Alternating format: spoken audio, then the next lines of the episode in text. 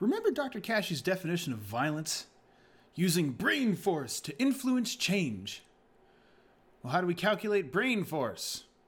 Well, easy. Focus times interventions times persistence. In this episode, the good Dr. Kashey focuses on the persistence part of the equation. Real life often throws a wrench into your plans, making it difficult to focus and acts as easy permission to give up. Let's talk about it. Roll the intro.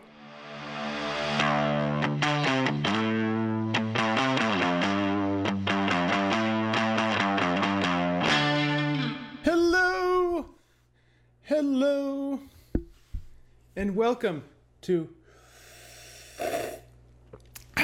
Coffee with Kashey. I'm your host, Dr. Trevor Kashey. And on today's episode, we are going through another one of Dr. Kashey's fixes for, in this case, failing to persist and five traps to look out for.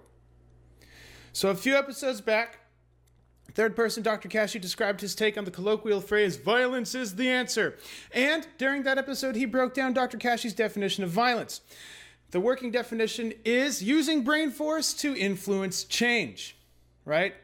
Dr. Kashey's brain force is defined as focus times interventions times persistence. The more defined your problem, the more effective your methods, tactics, and tools, the longer your continued effort working around sabotage and interruptions, the greater the brain force you can generate. Okay, translated. The greater the brain force you can generate, the greater the influence you have over change. Therefore, Dr. Kashey's definition of violence is operationalized as using brain force to influence change. Okay, so an in-depth explanation of the practicality of that equation. Just make sure to go to the to the episode of Dr. Kashey's violence is the answer defined. Today we are just focusing on the persistence part. Conveniently, Mrs. Kashey coached me a bit this morning, keeping up with my persistence. Funny enough, it does happen. We all need it. Making this episode, for example, requires some level of persistence. I whined to her that I could easily, and people often do, uh, condense all the messaging down to a bumper sticker and a slogan, right? Contemporarily, these are, I guess, motivational memes. I was citing other people's failure to persist as a way to justify my own failure to persist. Losing our beloved brain force. Forsooth! The cognitive momentum would die. For example, I could just appropriate the phrase just do it right? I could appropriate the phrase just do it, adding a colorful background or a sexy, sweaty person behind the text, and post it to Tacogram or whatever and be on my way, right? What else is there to say? After all, that's it. Just do it. Dr. Kashey cannot be gratified with his contribution to the world, right? Maybe in a world of bumper sticker slogans, I suppose this would be sufficient. Uh, in every other circumstance, I, I think this is an insult to everybody else's time and intelligence. So she tapped me on the head like you would a small dog, and she said convincingly, Mr. Kashey, if bumper stickers, slogans, and memes were all that were required, then that's all we would use. And yeah, she does call me Dr. Kashey in situations like that. Feels good. it feels good to get a taste of your own medicine, though. Alas, Dr. Kashey must persist. We all know there is way more to solving problems than you can do it, just do it. Persistence pays off. Stick with it. Don't never give up. In fact, I have a whole nerd rant on motivational phrases. You should check that out as, as well. The insert motivational quote here nerd rage. we all know this stuff is BS, and it, it, works about as good as telling an angry person to stop being so angry. Uh, may as well pour gasoline on a fire, all right? So, how is persistence commonly defined? Uh, I actually think persistence is commonly defined in the context of obstinance and stubbornness. Uh, like, I'm not a quitter, rehab is for quitters you know, stubbornness and rigidness, especially in the face of ample data to change direction. Often people end up pumping time and energy and other resources into something because they would hate to see it fail, otherwise known as a sunk cost. Okay? Continuously injecting cash into a failing business, overbearing exercise programs, especially when injured, uh, ridiculous diets, grinding through even though you're miserable and hate it obscene amounts of time and energy to win at some petty competition, which you probably fabricated in your head and the only person who knows it's happening. Essentially, uh, most anything you continue doing because you want to prove people wrong. Even if, especially if that person is you. This is classical overcompensation. If you ever think, oh, show them, uh, then you're probably being obstinate. This is pointless or misdirected persistence. The supreme irony of this situation is that it is mental flexibility that is the only feasible way to continuously solve problems. Otherwise, you're just ignoring or neglecting them. Big difference. You can grind away and be stubborn, and that's a great way to burn the candle at both ends. Again, ignoring or neglecting the stuff that's keeping you from progressing and trying to progress anyway. Like this wonderful cartoon, right? I think I think that uh man, it's like riding a bicycle with square tires, right? It's like clunking down the street on a bike with square tires, square wheels. No pain, no gain, right? okay. So, what does persistence really mean, and why is it important? As of right now, my working definition of persistence is the length of continuous effort, that is, how much you're taking a reasonable plan, keeping at it, continuing on, working through roadblocks, assessing and addressing self sabotage, escaping and avoiding traps, and various other real life distractions. So, this is your stick with itness, as it were, especially in the face of what are essentially life's inconveniences. Okay? And accumulating and analyzing TKN's internal data, Dr. Kashey's study of private client success yields three major insights. Okay? One, we get thrown off course. Hi, Susanna. we get thrown off course. Most times because we're feeling rebellious or upset about something, right? And the feeling of rebelliousness and upsetness is the result of the stories we tell ourselves okay? Typically taking the form of self sabotaging micro conversations, maybe in a few seconds or less. There could have been some unlucky happening, and then your perception of what happened, you tell yourself a story, you get upset or rebellious or whatever, right?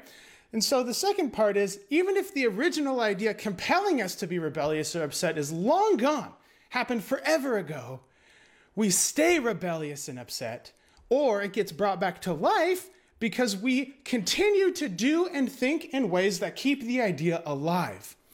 You strengthen that feedback loop, teaching ourselves, literally learning to think and act in a rebellious and upset state.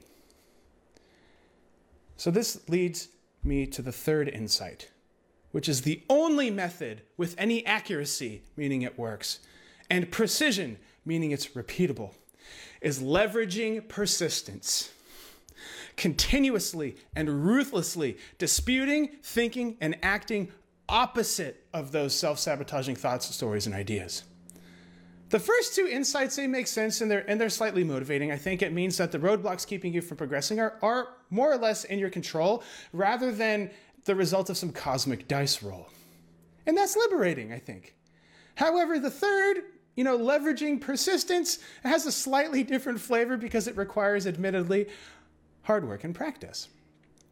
Practice, specifically putting your theoretical knowledge of your thoughts and behaviors into a bucket and orienting that bucket towards active problem solving.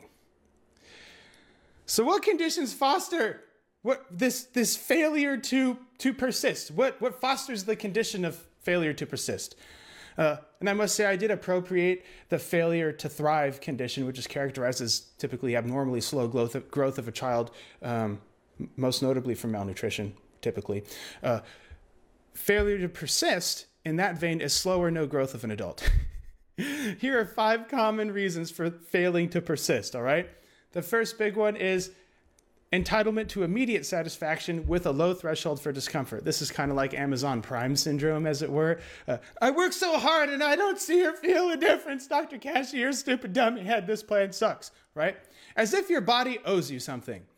Work with your coach, follow the data. Your mind and body are pretty good at keeping score. Probe it the right way and ask it the right questions.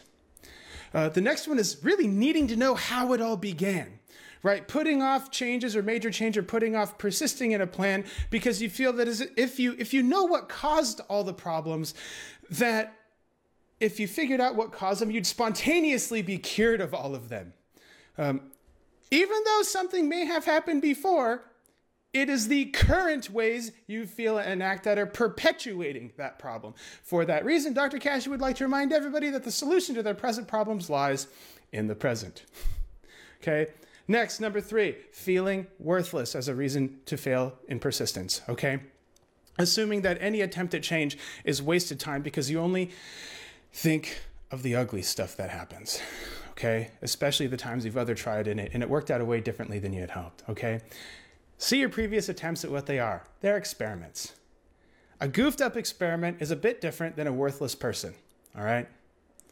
So here's number four identifying with self defeat. This is one that we focus on ton uh, behind the curtain over here at TKN. And this is where you are so used to beating yourself up all the time. It's so familiar and so ingrained in your everyday life that you might be scared or confused what's left after it's gone. This is also synonymous with, uh, you know, fear of success, possibly, where you identify with the sort of person you are so hard and it is so ingrained that if it changed, might be strange to see what's left or what or how you build it back up. Okay. And then fifth is a big one, and that's starting with the end in mind. In, in this context, uh, it is assuming accidentally or purposefully that changes are permanent. The changes that you make are permanent, and that you can go back to what you were previously doing and keep all the progress you made. It's kind of like a "Are we there yet?" sort of situation. As soon as you start asking that, then you're everything is with the end in mind, and hint this is why Dr. Kashey is so obsessed with cognitive flexibility and what's best for you rather than what the textbooks say is best. Okay? And he reads a lot of textbooks. Okay. I think comedian Jim Gaffigan, I think that's his name, Gaffigan, uh, he makes a salient point about this one using fitness in one of his comedy shows. It actually floats around as one of those silly internet comic meme things. Okay. And he says, The most annoying are those people in the gym that are exceptionally good shape. What are you doing here? You're done. And one, that's hilarious. But two, it also implies that any change you make sticks around forever. interesting. This is interesting to me, okay? This is just as much about strengthening your new feedback loops as it is relatively weakening your old feedback loops. It's impossible to delete old loops, only shrink them relative to the one you're actively growing.